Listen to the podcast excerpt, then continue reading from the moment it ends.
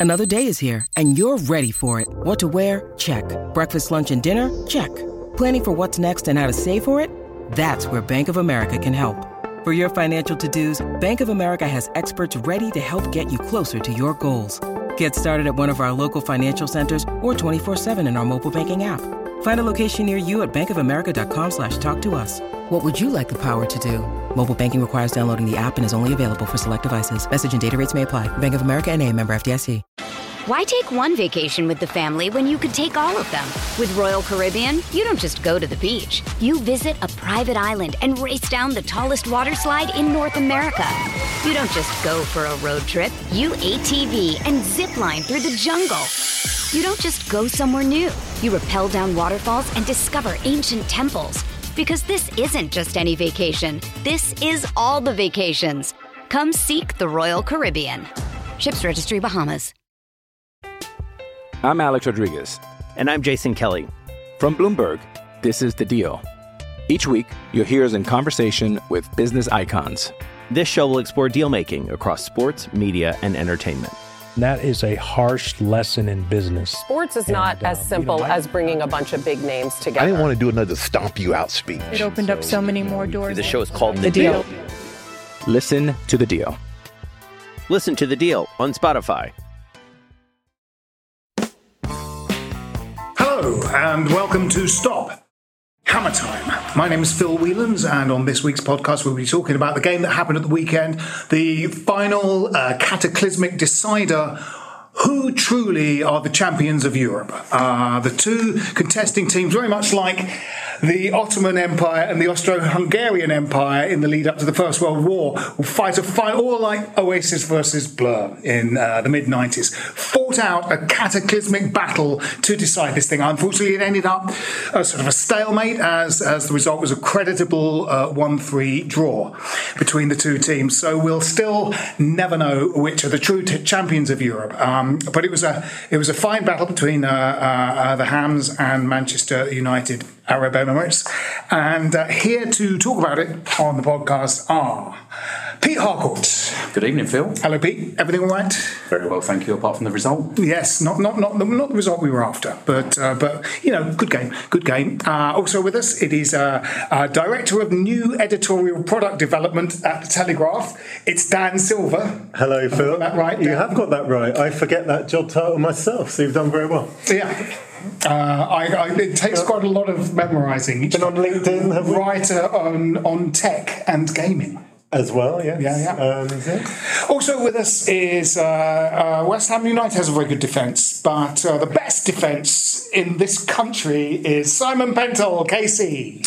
Good evening. Lovely to be here. Um, I haven't actually made 300 appearances for West Ham like your last most prominent guest or the guest on your last podcast, but I've suffered 2,000 appearances for West Ham. Yes. So I think, um, sorry, Tony Gale, but I beat you there. Yeah, yeah, yeah. Yeah, lightweight, Tony Gale. Uh, lightweight.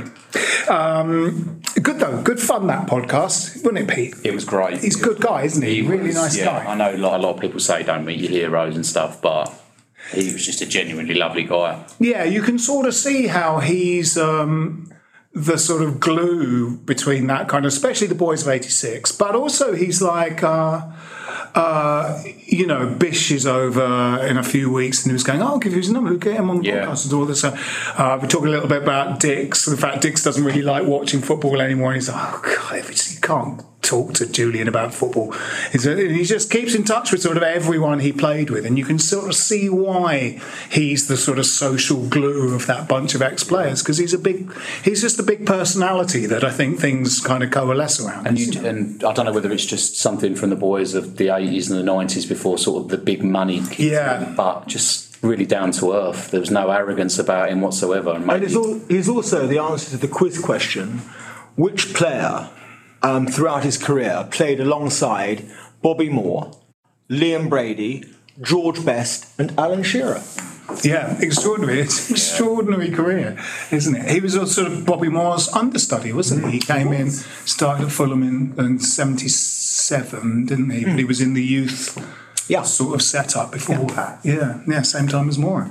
It's extraordinary. Anyway, we played Manchester City at the weekend. Uh, uh, you know, it was a free hit in some ways. And uh, how did we how do we see that game? I I wasn't disappointed. I was disappointed with the with the end result, but I think we played some decent stuff. There were some good performances across the pitch. James Ward-Prowse again proving what a signing he's been. Incredible. Yeah. Um, I thought that Coufal actually delivered a decent cross for once, and it was a great cross. Was a good Which was which was nice to see. One of the things that I think from previous podcasts over years gone by, you've spoken about Man City's tactical fouling. And I don't know whether you spotted Oh, James Ward-Prowse just on the edge of the box was just about to start a counter attack, and Foden pulled him down. Yeah. Uh, Rodri went up and high fived him afterwards. Yeah. and you're just like so frustrated. That's their shithousery. They're not. They're not kind of persistent rollers around pretending to have been fouled and time wasters. Their thing is, it's the George Graham's Arsenal. They used to do that. If they sensed that a kind of team was building an attack, just trip them up. Yeah. Just trip them up because it'll be near the centre circle. You won't get a yellow card, but it just stops the other team's rhythm. And and yeah, they are. That's their particular brand of shithousery. I mean, it's slightly more honest than lying and pretending you've been elbowed in the face and wasting time and stuff like that. At least it's kind of. There's something a bit blue collar about fouling people. Yeah, but that wasn't why we lost, was it? So, No, no. Um, I mean, look, I actually thought it was disappointing, particularly as we'd taken the lead, and to concede within seconds of the resumption after half time is is really unforgivable. Um, although. You know, fairness to Coufal, I thought he did very well against Doku, who's Yeah. clearly a top quality footballer. yeah. Yeah. But um, in a game where, as we anticipated, um, we would cede the majority of possession to City, we actually carved out some very, Really very yeah. creditable chances.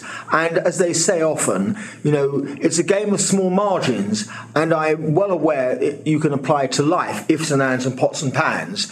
But the Ederson save from Zouma's Zouma's header, header, yeah. simply extraordinary. And it's such a pity that for Mikel Antonio that he his touch let him down at the last moment Yeah. because he was clean through and I actually was up and I thought he was going to bury it. But there we are, it's West Ham. And I think because we have made such strides this season, um, it was disappointing to lose that game. And I don't abide by this view that, well, it's City, they're arguably the best club side in the world. We did the best we could, and it's so so so that we lost. No, we shouldn't take that attitude into games. We are, I think, much better than that, and I think therefore it was disappointing for me. Yeah. I, I agree with all of that, but I think the, by the same token, City could have won that 8 1 and we couldn't have had any complaints. I think Haaland had an XG himself of like three. you know, the chances he missed alone in that first half, we could have been out of sight after 25 minutes. So, agree. Um, and, you know, I think I I think the debate around Moyes and his style of football is quite reductive, but really nothing has changed. No. The personnel in certain areas have got better, but the way that his teams play, you're going to give up chances. If you give up chances to one of the best teams in club football, they're invariably going to take them. They didn't on, on Saturday until the end of the game, but we could have been completely outside. We could, we, we, we could, but on picking up on that, Dan, um, and it's a theme that I've been banging on about for years now. Uh, I, we have so desperate to have another centre forward in that team. Yeah. We can't keep withdrawing Mikel Antonio after 66 minutes, 68 minutes, or 70 minutes because he's run himself into the ground and not replace him with a centre forward who can play in that manner. Um, it's simply he's the focal point of every attack. He's for me he's, he's actually quite a unique centre forward in this day and age.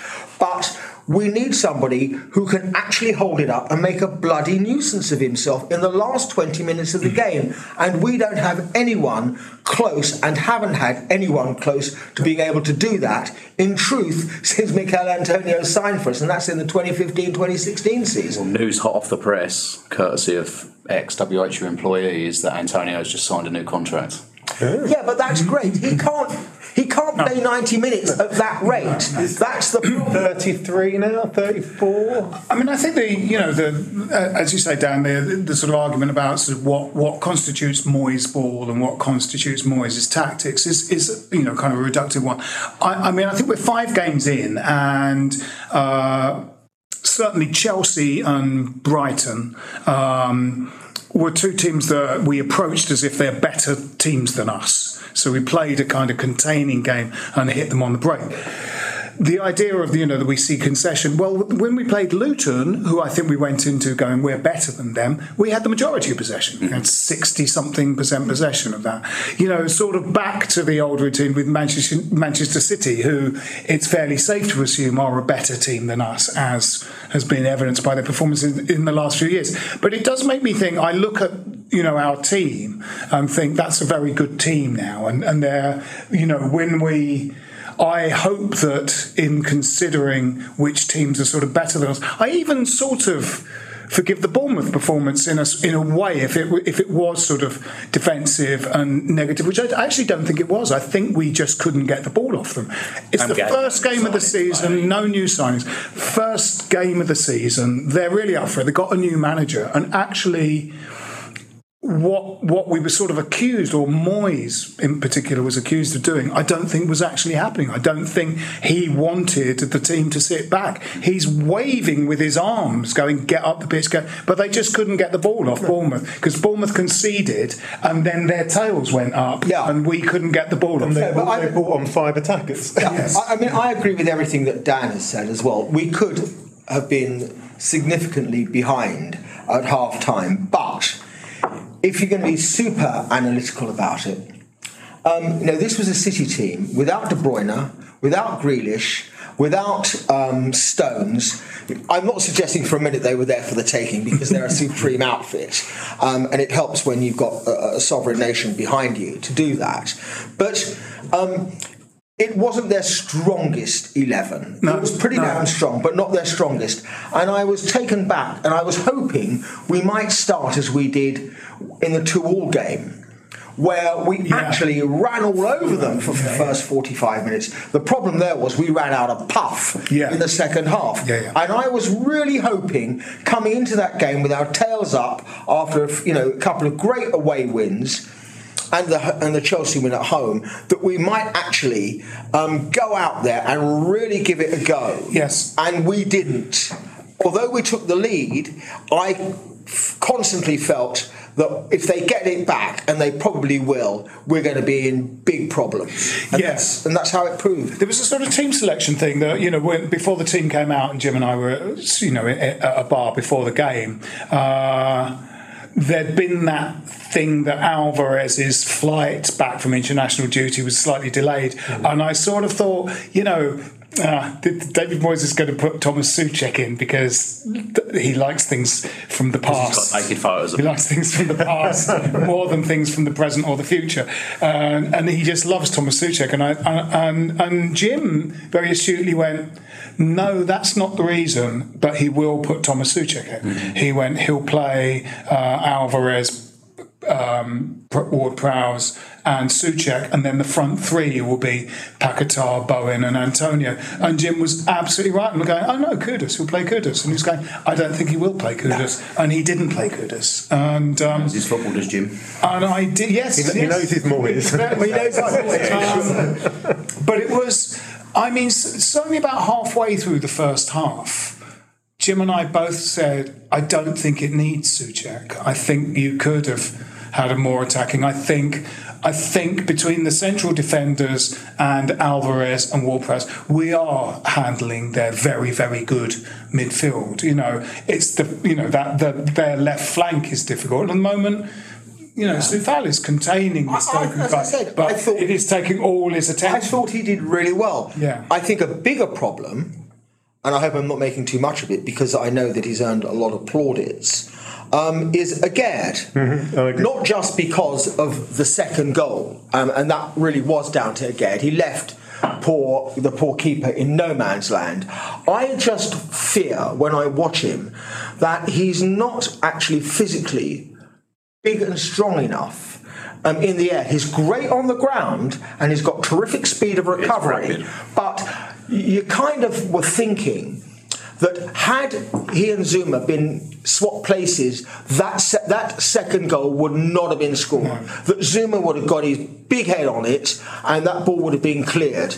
And um, it really was an awful piece of defending. I don't want to call the guy out. He's made some had some great performances for us since he's joined, but I just I have this sense that he doesn't have the physical bulk that you need um, if you're going to withstand nothing more than a little chip into the area. Um, that, that, that ball should have been headed clear.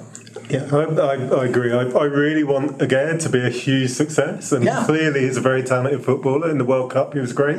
In Liga, he was he was phenomenal. And like you say, he can pass a ball like no defender we've had for maybe since Rio. I mean, he's an incredible passer of the ball, but he gets caught out. I mean, you know, obviously he cleared one off the line, and you know his positioning is not bad, but he, he lacks it in those challenges. You know, there were a couple of times at Luton where he got in a right state with Areola. He left the back post, didn't he? Yeah. Just relaxed at the back post. He did And it's, it's clearly something in his game that needs to be worked on.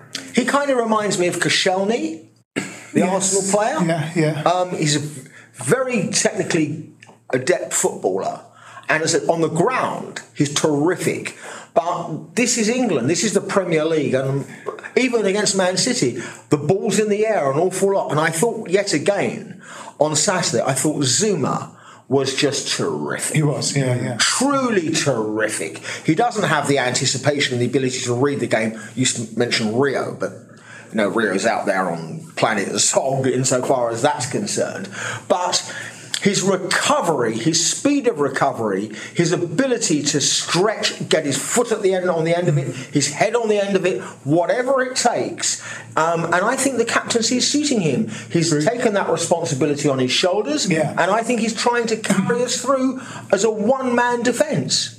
Yeah, yeah. I mean, a lot of defences are composed of a sort of a clogger and a fancy Dan, aren't they? I think, I think, um, you know, Aguerd did come into the team quite late last season because of his injury early on. I, I, you know, I like Dan. I really want him to come good, and I think he's got a lot. He's very good. Uh, he's a very good tackler. Yeah. in the same way that Steve Potts, tiny Steve Potts, was Yes. just had no fear about tackling a player inside the penalty area. It's like, well, I'll just have to win the ball. Well, it's that tackle he made, again made, isn't it, at Newcastle last season, Hmm. which was re- on, on on Wilson, which is reminiscent of Moore Yeah. against Jairzinho. I mean, he had to be absolutely pinpoint accurate Yes. when he when he slid across. Otherwise, that was a penalty every day, all day and all night, and it was fantastic. But that's what I'm talking about. On the ground, he's great. In the air, Yeah. not so much. Yeah. You wonder if with Moyes was interested in Maguire beforehand, whether that was Yeah. the plan with the three at the back and Maybe a three at the back, more, yeah. of the, more of the left-sided centre back. Yeah, and maybe that's what his plan is with Dinos if Yeah. we ever see him play. Yeah, yeah. Thursday, surely, surely we'll see him on Thursday. Oh, yeah. You would hope so, wouldn't you? Yeah.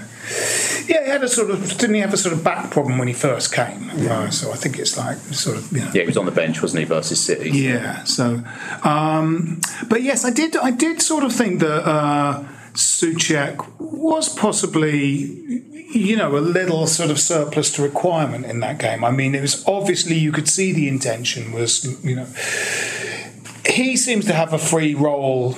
Thomas Soucek to do whatever he wants, and I think because he does have a good engine, he's as likely to make a last-ditch tackle as he is to get his head on the ball in the other team's penalty area. Um, but um, you know, one thing it sort of did lead on to was Paqueta not having a free role. Paqueta was playing sort of on the left touchline quite a quite a bit in that game. Well, he was. I would have preferred to have seen him start with Paqueta in the middle and Kudus or somebody else on the left. I don't care if it was Fornals, Benrahma, whomsoever. I like um, Paqueta in that more withdrawn role because some of the stuff he did on Saturday was simply fantastic. Uh, there was a fantastic bit of play between him and Emerson. It was like a Brazilian Yeah. masterclass really early on in the game, Yeah. and and I think the way that Payet, uh, when he came, the the ball players were drawn to him. So you often got triangles between Noble, hmm. Payet, and Cresswell because they can all pick a pass and they could all play. They sort of make each other better, and I think you know because That's I guess- my issue with Soucek, though. I think that he that's the, the one part of his game that I think he he can't play a pass unless it's to Coufal. He can't Yes. Play a pass. So if you're doing those triangles in midfield, that's not the person. Yes, yes. I mean, I think that I think that you know James Ward-Prowse, Paquetá, and uh, Alvarez is a fantastic midfield. I agree, and, then- and I think that you know what was fantastic about the Rice Soucek partnership when it first evolved well, it was that it was incredibly unorthodox. You know, the only similar partnership to it was Rice and Calvin Phillips, who were like both a little bit jack of all trades. There wasn't one that was clearly defensive and one that was clearly sort of attacking. Uh, and they found a way to work together. And I think that those three would do that very well. Alvarez does have a sort of natural tendency to protect the back four. But he's good with the ball at his feet. Though. Yeah, I think he's a great Yeah, player. really Alvarez. good. And in fact, we were playing out from the back through him Yeah. every time. We'd come back between the centre backs, get the ball short. We never played a ball short from No. goal kicks. No. Suddenly we're playing short. He's a- because he's a- Not just a DM, is Not it? someone he can. No, Yeah. he's a proper he's a proper player, Alvarez. Yeah. Yeah, and I think that that you know, I do think that um, you know, whatever one thinks of Thomas Soucek, he is the the, the person that.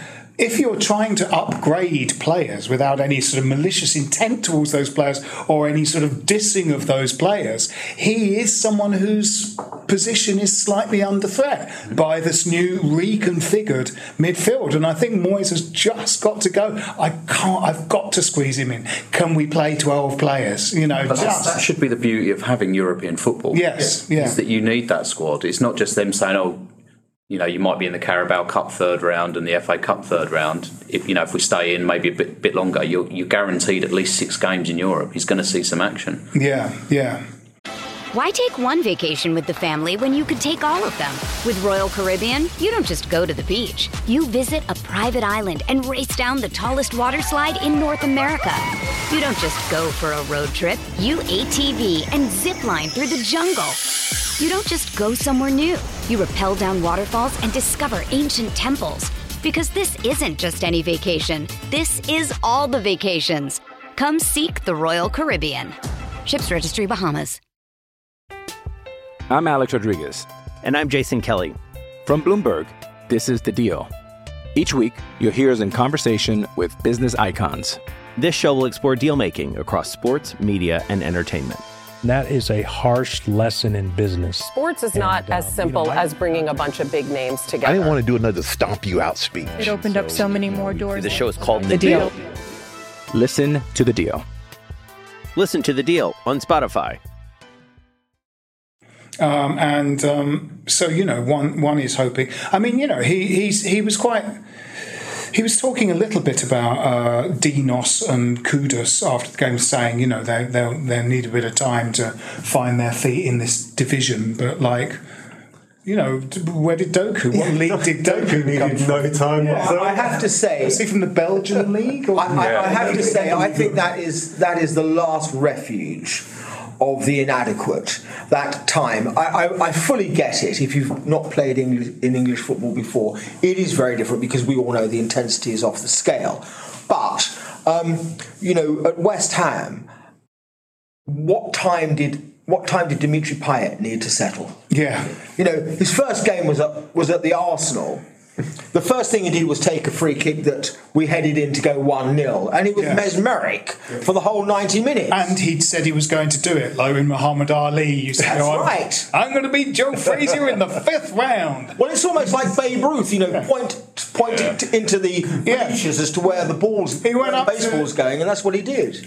He went up to Kouyate before the game. Hmm. He went, uh, "You you run onto it. when I hit a ball long, you run onto it. You know you're tall, you'll hit it, you'll head it into the net. Be ready to run when it looks like." And that's a my ball." point. He didn't, you know, Yeah. really good players don't need time to settle. No, I did feel for Kudus though. It's had like what five minutes at Luton when we're defending a, a one goal lead. Yeah. And his ball was going over his head. Comes on for half an hour against City, played out on the wing, didn't really look like a winger, didn't really look like he knew where he wanted to be or needed to be. In his first three touches, facing his own goal with three City players on his back. I mean, Yeah. it was quite a rough introduction. And introduction. of course, he played for Ghana midweek. Yeah. But when he moved into the middle towards the end of the game, suddenly things started to happen. He looked a lot more. He's a baller. He's a baller. Yeah, yeah. Let's watch him at Lincoln. yeah, I um, I thought what was uh, what was great, what was like maximum Moyes was a um, a sort of a circular substitution that involved taking Thomas Soucek off and then bringing him back. Yeah, I thought he's if he could find a way to create a substitution that uses all five substitutes but ends up only replacing one player would be fantastic.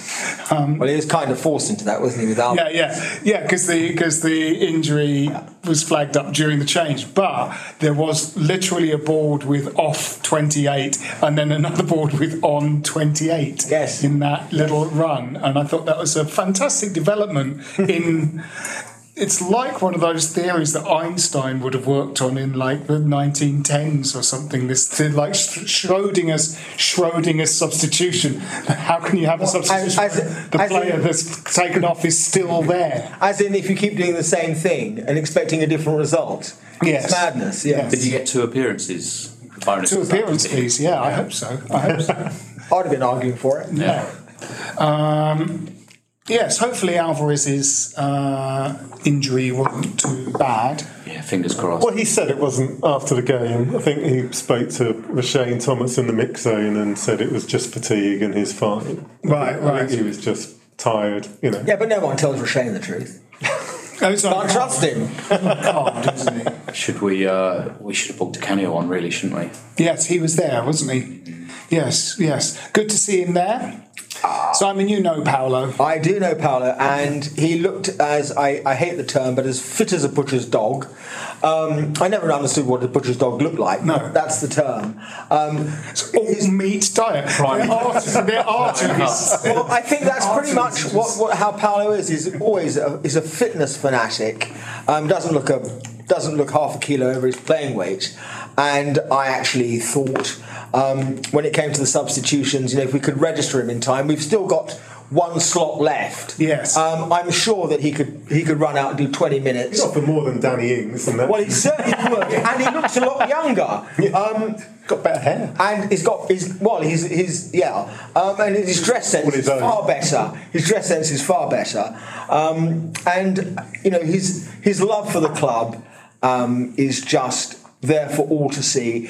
It's not put on with him. He he adores the club. He has that visceral connection with the fans. I said before, he outside his family has two loves in life.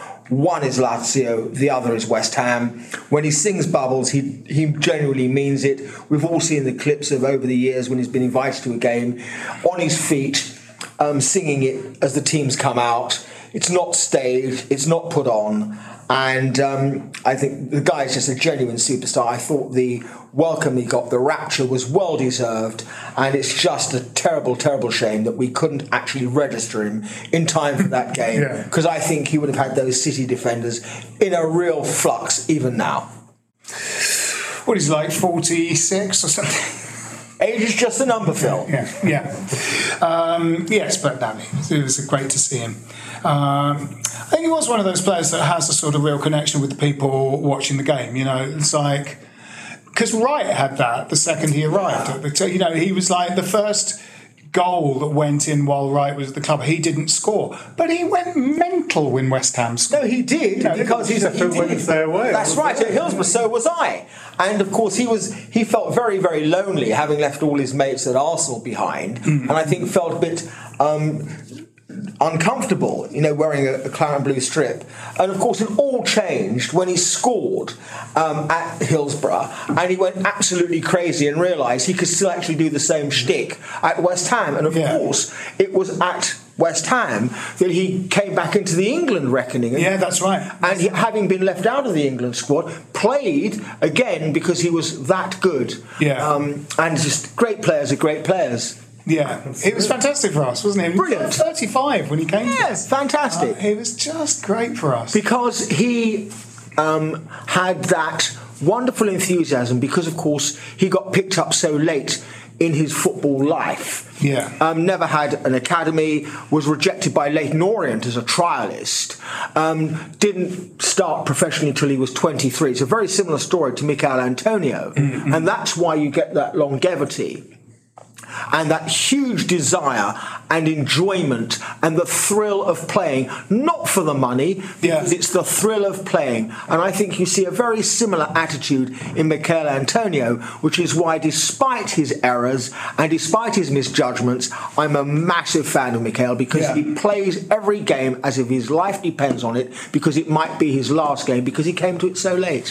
McAvenny came from non-league as well. I think McAvenny was someone that sort of seemed to kind of play for a bit for the sort of fans as well as for himself. Yeah, but McAvenny is um, McAvenny, of course, played for St Mirren and, and was transferred. That's where we got him. there. Yeah, yeah. Um, but McAvenny is a hugely, I think, underrated player, um, overtaken because of his penchant for an air hostess um, or a page three girl, as it was in in 85, 86, and his um, penchant for. Um, illegal drugs, um, but for all of that, um, a highly underrated player. I Oh think. God, he was fantastic. I loved him. And and and um, forgive the name dropping, or forgive me bending down as I pick up the name that I'm about to drop. I was at a dinner. Um, some years ago, with on a table with Kenny Dalglish, who actually raved and thought that Frank McAvenny was probably the most talented Scottish footballer since himself. That's Dalglish, Wow. and that and he was very critical of him because he thought that he didn't have the commitment to see it through, but should have been a true world great. And he was a marvellous player, Frank. He just loved too many other things. Yeah. Got his ankle crunched as well, though, didn't he? Yeah. I mean, you know, he was the first footballer we had on this podcast, and uh, he's, you know, younger than me and was walking with a stick, walking with a cane because his ankle's just been, you know, like crackles when he moves, and Mm. uh, you know, Chris Kamara, wasn't it? Yeah, it was Yeah, Chris Kamara. it was. And Chris Kamara, I seem to remember, got sent bullets through the post. I was at that game. It was at it was at um, Stoke, wasn't it? Bradford? No, it was at Stoke. I'm pretty sure it was at Stoke away, beginning of the season. Yeah. Yeah. Thanks, Chris Kamara. Um, but it was uh, a good performance. It was a good performance from their goalkeeper, City's goalkeeper, uh, who was great. Uh, but our goalkeeper was good as well. I thought. Ten saves. Yeah, um, good. this season. good. in the Premier That, that extraordinary. The um, previous highest number was him against Brighton. Was it? So he beat his own record of nine, which which again kind of goes back to my point. You know, we are we are playing better, but we're still giving up a lot of good chances. And the big difference this season is we're scoring more and conceding less. When that flips around, as it will, because we are overperforming in front of goal, underperforming defence, it'd be interesting to see the reaction because essentially it's the same football as last season. It's just the goals are going in at one end and not at the other. Well, yeah, I think you know. I think we will grow in confidence. I mean, the last season we had a bad start, and those players were, you know, they were just players who didn't turn up at the beginning of that season. Um, because Moyes likes a small squad, famously, and is also very attached to certain players and very reluctant to change them. He allowed pretty much half a season to go with a kind of, you know, really underperforming Coufal, Soucek, and Bowen, and n- no alternatives on the bench. I mean, it is still a kind of. You looked at the substitutions on Sunday and went, "There's not." Apart from the fact that Kudus, who I think a lot, I thought should have started anyway, was on the bench. It, it, it's still a kind of quite a thin squad. You know, there's no backup in the fullback positions. Also, actually, I thought uh, Emerson was really good. He was, and I think he's been really good this season. He's come I thought, lot. I thought the towards the end of last season, I thought he was the best player in Prague. I thought he was our best player in Prague. and that run and shot that's you know just nicked off his foot by a sliding Mm-hmm. defensive tackle. That's goal bound. Um, I think he actually really benefited from the European adventure last season. I think it's given him the confidence, particularly in the semi final and in the final, where he was arguably the best player on the field. Um, I know Bowen scored, but. Um, I thought he, he had a terrific performance. Definitely. And I think he's taken the confidence, you know, for all those years at Chelsea, I don't think he played about a dozen times, did he? Um, and he's now actually looking like he can play in a back four. I never thought he could. I thought he could only play um, in, in, a, in, a, five across the middle um, as, a, as a classic wing back. But he's starting to look like he might actually cut it as an old-fashioned left back. Well, he's pacey, isn't he? He is. Um, he's good with the ball at his feet. You know, he's a proper. You know, he's a Brazilian footballer. Yeah. Even though he plays for Italy, he's a, he's got he's got all those chops. Um, Played a season with Paquetá at Lyon as well, didn't he? Yeah. So I think that's why they they, they click. Click. Yeah.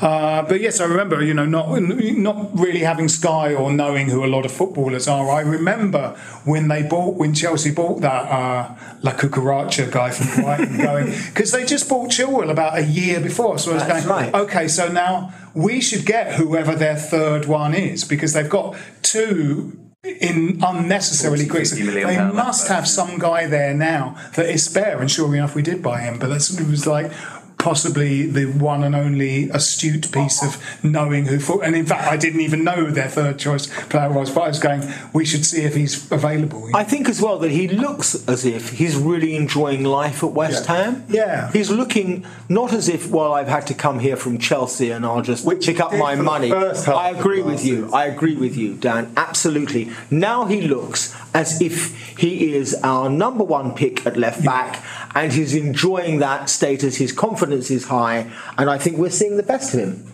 Yeah, so moving forward, you know, like I said, I mean, I, I, I, it'd be interesting to see how we start sort of setting up against teams that we should go into that game thinking we are better than, you know. And obviously, when we were a low lying team last season in about 14th place, it means that, or, you know, 16th place, it meant there were 15 teams that we thought were better than us. So your, you know, Moyes' temptation is to go into all of those games playing like, you know, an old fashioned away team, sort of soak it up and hit them on the break.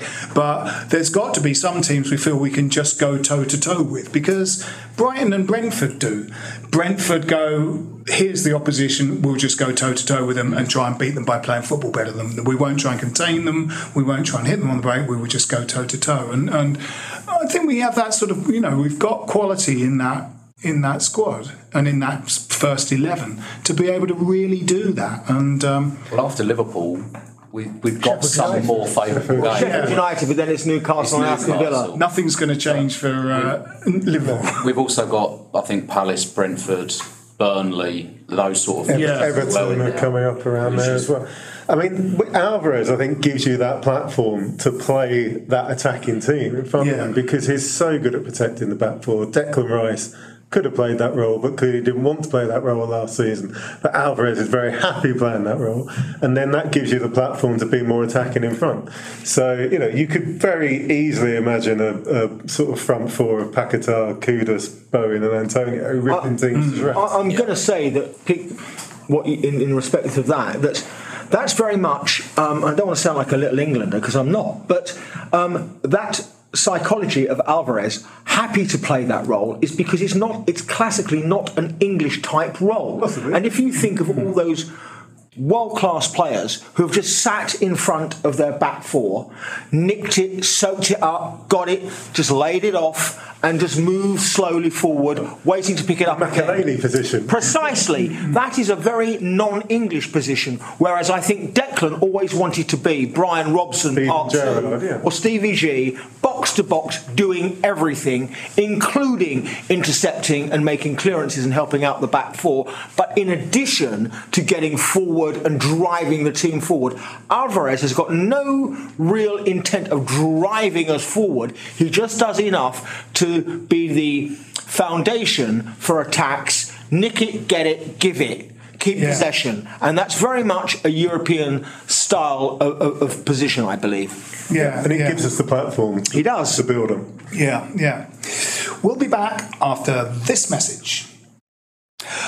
Talking of personnel, the, the sort of squad uh, was announced last week, which left a sort of spare berth, which feels to me like it's a J-Lingz shaped birth yes. for a decision to come on whether to uh, include him in the team.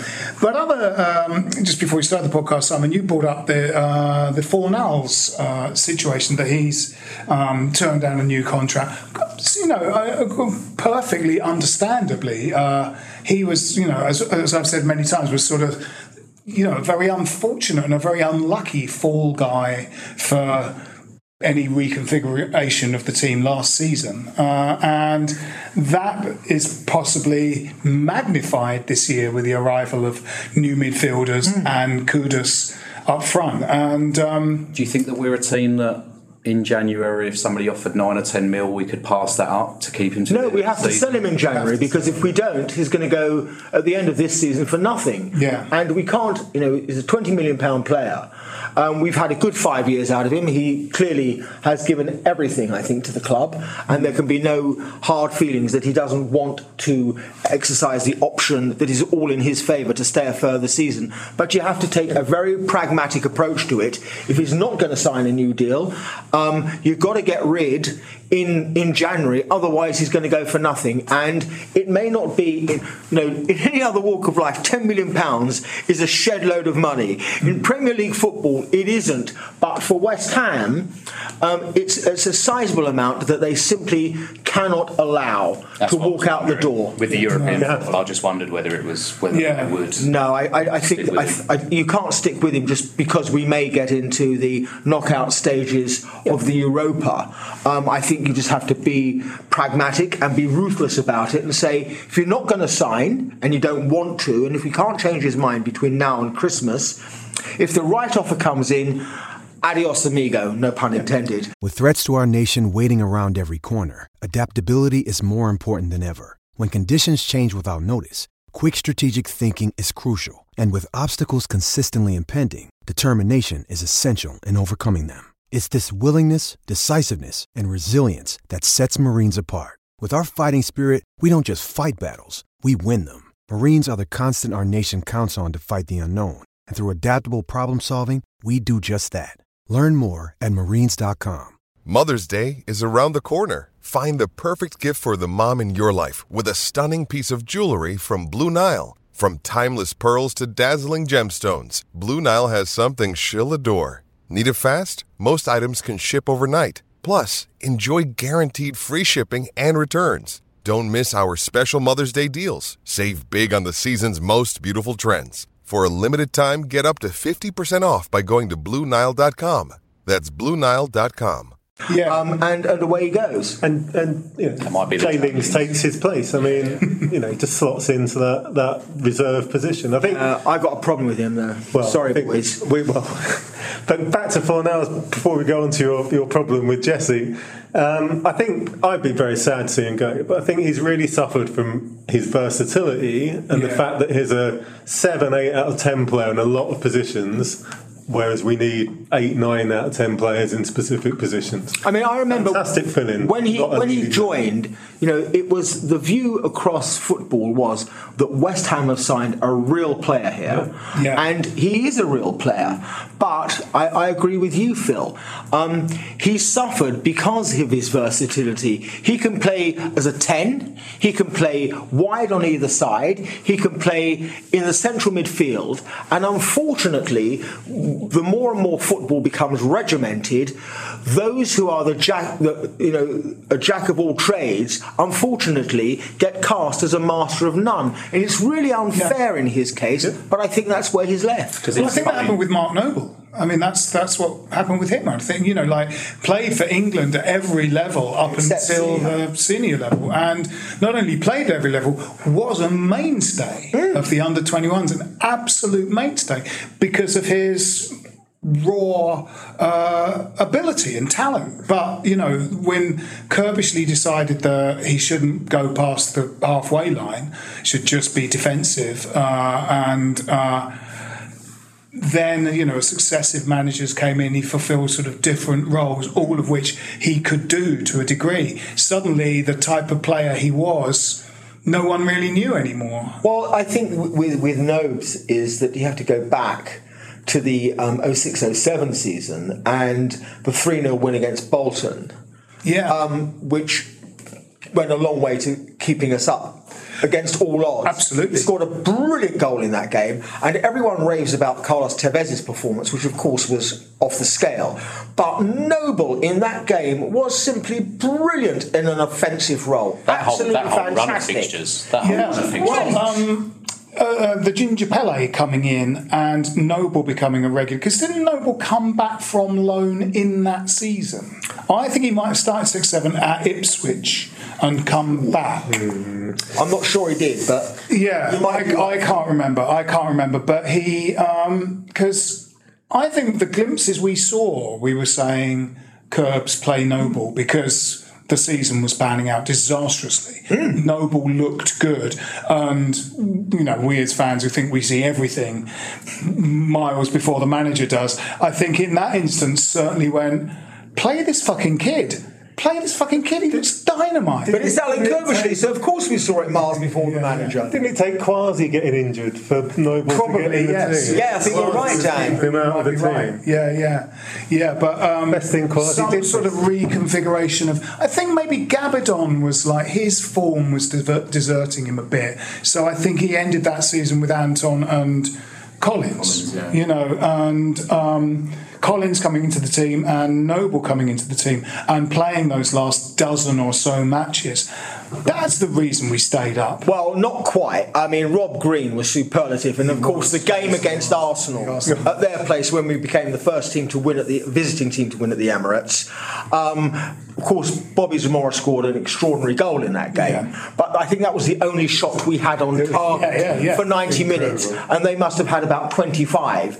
And by hook or by crook or miracle, um, Rob Green um, repelled them at every instance. It was the most one of the most remarkable goalkeeping He was like a cheat performances code, wasn't he? I've Yeah. ever seen. It was I, one of I those. was, I was in the fans- press box at that game. Yeah. Five minutes after the whistle went, I still thought they were going to equalise it. it was Just- it, was incredible. fantastic. What a performance! Yeah, and the Aussie that we had, I liked. Lucas Neill. Yeah, Still Lucas. Yeah. incredible. That's Yeah, He was um because didn't we buy him as a centre back and he wasn't very good at that. But then we played him as a right, back, Yeah. and he was better, though he was quite slow. And Anton cottoned on to that, so sort of would quite often double up with him on a kind of.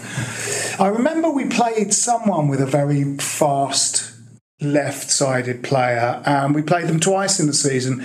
And the second time we'd worked them out. Like Anton just went over and and just doubled up with Lucas Neill. Yeah, but Lucas Neill, if he had somebody playing against him who was particularly quick and and and very clever, would just in an old-fashioned way just take them spark out. I Yeah, mean, yeah. Unceremoniously dump them over over the over the wall. I mean, it would be as brutal as that. But Yeah, I, I remember- like that. But then again, I'm West Ham, so I would like that. You know. No, I remember we, we went up to Stoke and uh, they just got Etherington, and you know, have, knowing what we did about Etherington, we, we said Lucas should just really just shoulder him into the holdings very early on in the game, Yeah. and he did, and you didn't hear anything from Etherington for the. Well, I went to the it was game. this great thing because Rory Delap had uh, his long throw, and Yeah. he had this sort of towel.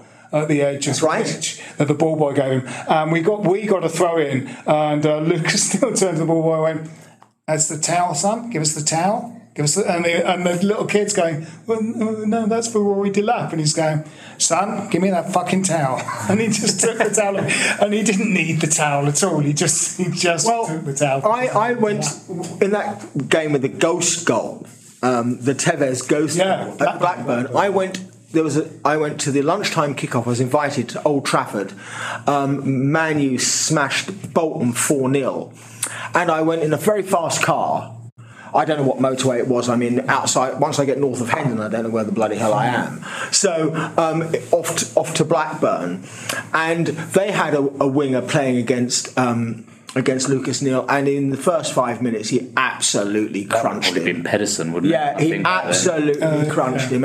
Fantastic. Got a booking and just looked over his shoulder and thought, yeah, well, it's that's you finish, mate. Well, a lot of those boys from that team said Lucas Neill for team morale and bringing that team together. Yeah. He was amazing. For Is that Aussie winning mentality, wasn't it? I mean, I mean, was no, he would have been the captain before the complete opposite of that, which was Matthew Upson. Yes. who's. uh, whose moth-like roar. Come on, lads. Come on. Do do your best, lads. Well, that was the great. That was the terrible tragedy, wasn't it? We sold the wrong one. Yeah. Um, we kept, or we kept the wrong one, whichever way Yeah. you want to put it. You know, the Ginger Pele should Collins, never have yeah. left, and Yes. Upson should have gone. Yes, That- and that's the wisdom for you. that is like you know, sort of wh- when a new manager turns up at a club, it's like it sort of needs someone to go to sort of tell them what's going on at the club. It's like um, there clearly was a problem with uh, Upson being captain, and also Upson's form sort of slowly beginning to desert him. You know, because he was really good in that tenth place Kirkby season. He was. quietly went about his business. Very good central defender. It's funny that two of our players were called up for the 2010 World Cup, whereas anyone that watched the team regularly went, their form is really sliding, and you're going to take them to be our central defender and our goalkeeper at the World.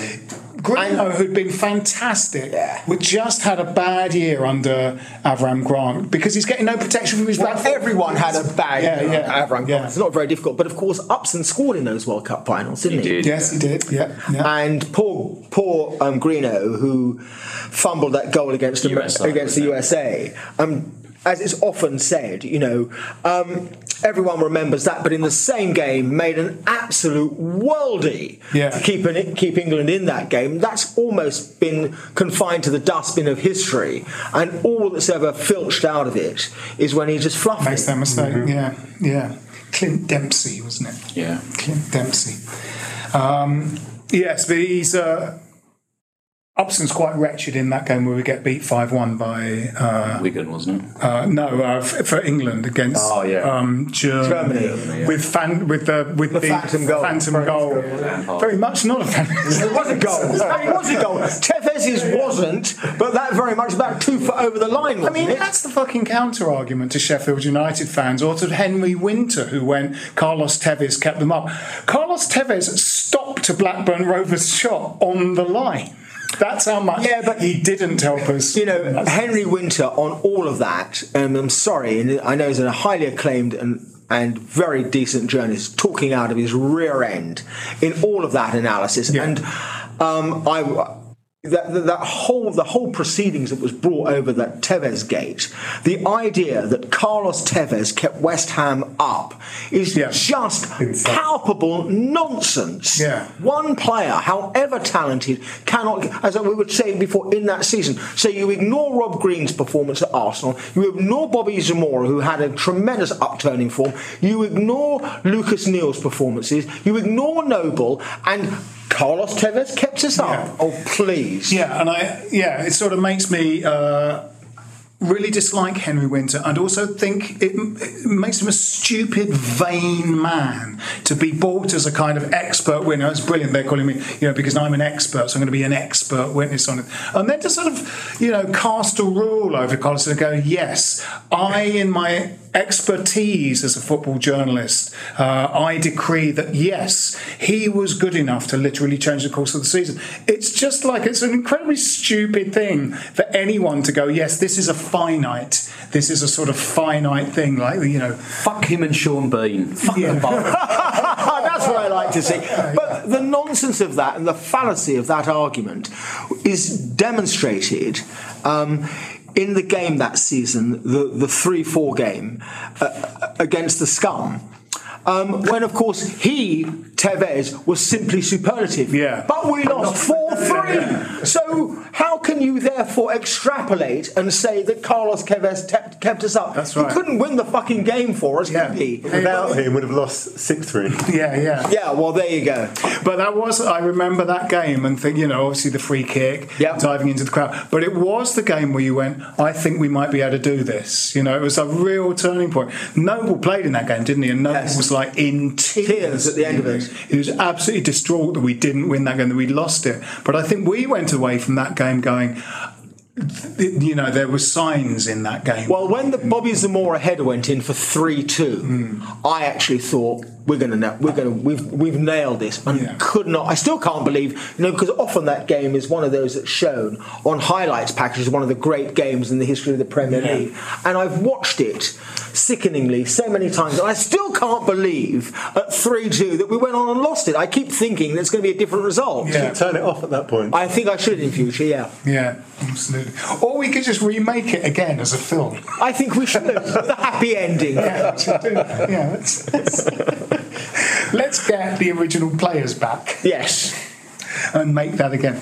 Yeah, like the great, like that great escape film. No, the um, Escape to Victory. Um, yes.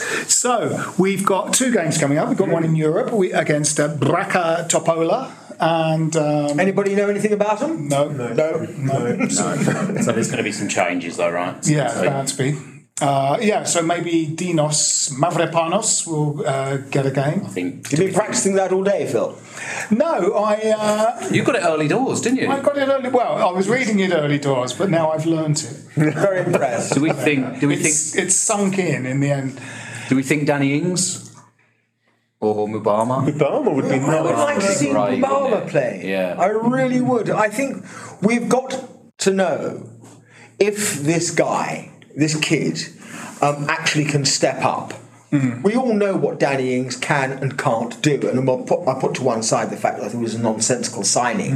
Uh, you know, um, last January. I think we're, we're still yet to see some things he can't do.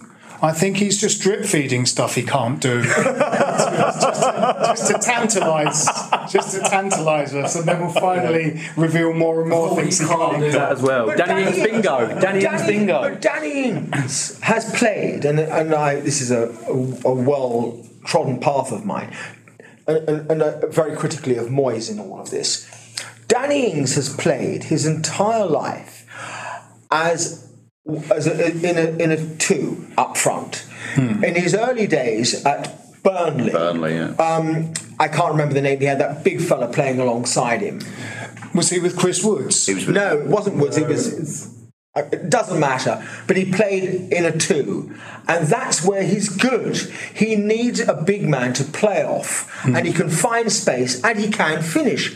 But he's not a lone striker as a forager who's going to hold it up, lay it off, run with it. You know, stretch the play. That's not what he does. He's not gonna run And it's channel, really un, it's really unfair on him, um, frankly. And so I think it's much more important that you know we can see what Divine or Divin, however you Yeah. pronounce it, can actually do. Yeah. Um, and I think it'd be a shame if he doesn't start. Yeah, but this is Moyes. He won't start. I think he'll Yeah. he'll go with things, and I, I think Moyes is desperate to play back three at some point and get us moving there.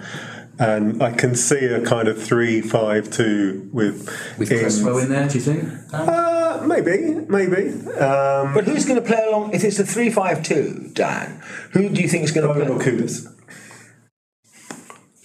Cornet maybe coming in. I can't. s- I He's mean, got to find him first. Well, that's right. I mean, as we say, you know, he wasn't wasn't even on, on the subs bench on, on on Saturday, and he's a twenty million pound player who I thought when we signed him, I thought that was actually a really good signing. Yeah. You know, from the bits I'd seen him do for Burnley, he looked like a genuine left winger who could finish, who could run past the player. And we've not seen any of it. No, I mean, you know, both Scamacca and Cornet injuries early on, you know, were partly things that sort of scuppered them. I mean, There's a strong argument that Scamacca didn't really want to be here. Um, I think there's a strong argument that Scamacca was never going to make it in the Premier League playing as a, as a lone striker. He again has played. It's it's it's like Haller part two, part two. It's revisited. You know, these are players that play. In a two, they're not foragers. They're not Michael Antonio. They can't do what Michael can do, and that's why, not just because of his physical bulk and, and therefore the resemblance to Michael Antonio, I really do believe that we need to see what Divine can do. Yeah. Um, and if you know we are going to withdraw Michael after 70 minutes every blooming game, you know this kid has got to come out. I saw him on Boxing Day in that freezing night at Arsenal, um, and at least he ran around and he didn't didn't actually do much positive. But what he did do was he he kept pressing the Arsenal defence, even though we lost that game three one and having taken the lead. But you know, he actually made a bloody nuisance of himself, and there's a lot to be said for that. It's Yeah. not just about sticking the ball in the back of the net. You got to press from the front, Yeah. and he at least did that. No, in his little cameos for the first team, I think he's done quite well. He sort of bundled the ball over the line in a disallowed goal in one of the European fixtures last season. But he also scored a good bundled one over the ball. Yeah. Where was it? in a legit game? Was that in pre-season friendly or something? He scored one in the Prem that got disallowed as well, didn't it, for brushing his arm? That's oh right. no, it was the assist, Yeah, wasn't that it? was Back assist, post, yeah. yeah. Yeah. Um, you know, I went to that uh, youth team FA Cup final, Yeah. and, and like you know, we scored five goals. He didn't score That's any of them, but what he was doing was dragging the defence all over the place that's because of his power and strength and movement. And that is like my point. Antonio, you know, uh, making that gap appear over which. Coufal could make his little pitching wedge thing, ironically, over to uh, amateur golfer James Ward Prowse. Um, you know, it's because of one central defender sort of went with Antonio that Ward Prowse was in that space. And, that's what Antonio gives. And that's what that's what it's all about as well as a forward player. And we- I know we're going to move on to Liverpool, but if you look how their front three, whichever front three configuration of a front three they put play, I mean they're all terrific. But it's it's the runs that each of them make that draw your defence all over the place. It's not just one guy as a battering ram. You've got to have the decoy runner to to carve up space for somebody else to come in so long as you've got enough forward runners getting onto the ball. Yeah, well, that's what you hope with a kind of front three that Kudus will bring is like some smarts and those kind of runs because Benrahma doesn't do that. No, he doesn't. It's not his game. Bowen does it, Antonio does it, but a third of our front three doesn't do it. Stands there just watching the other two run. Well, it's the old fashioned West Ham invention of the third man runner. I mean, going back to the 1960s, Ron Greenwood and all of that, and that was the Martin Peters role.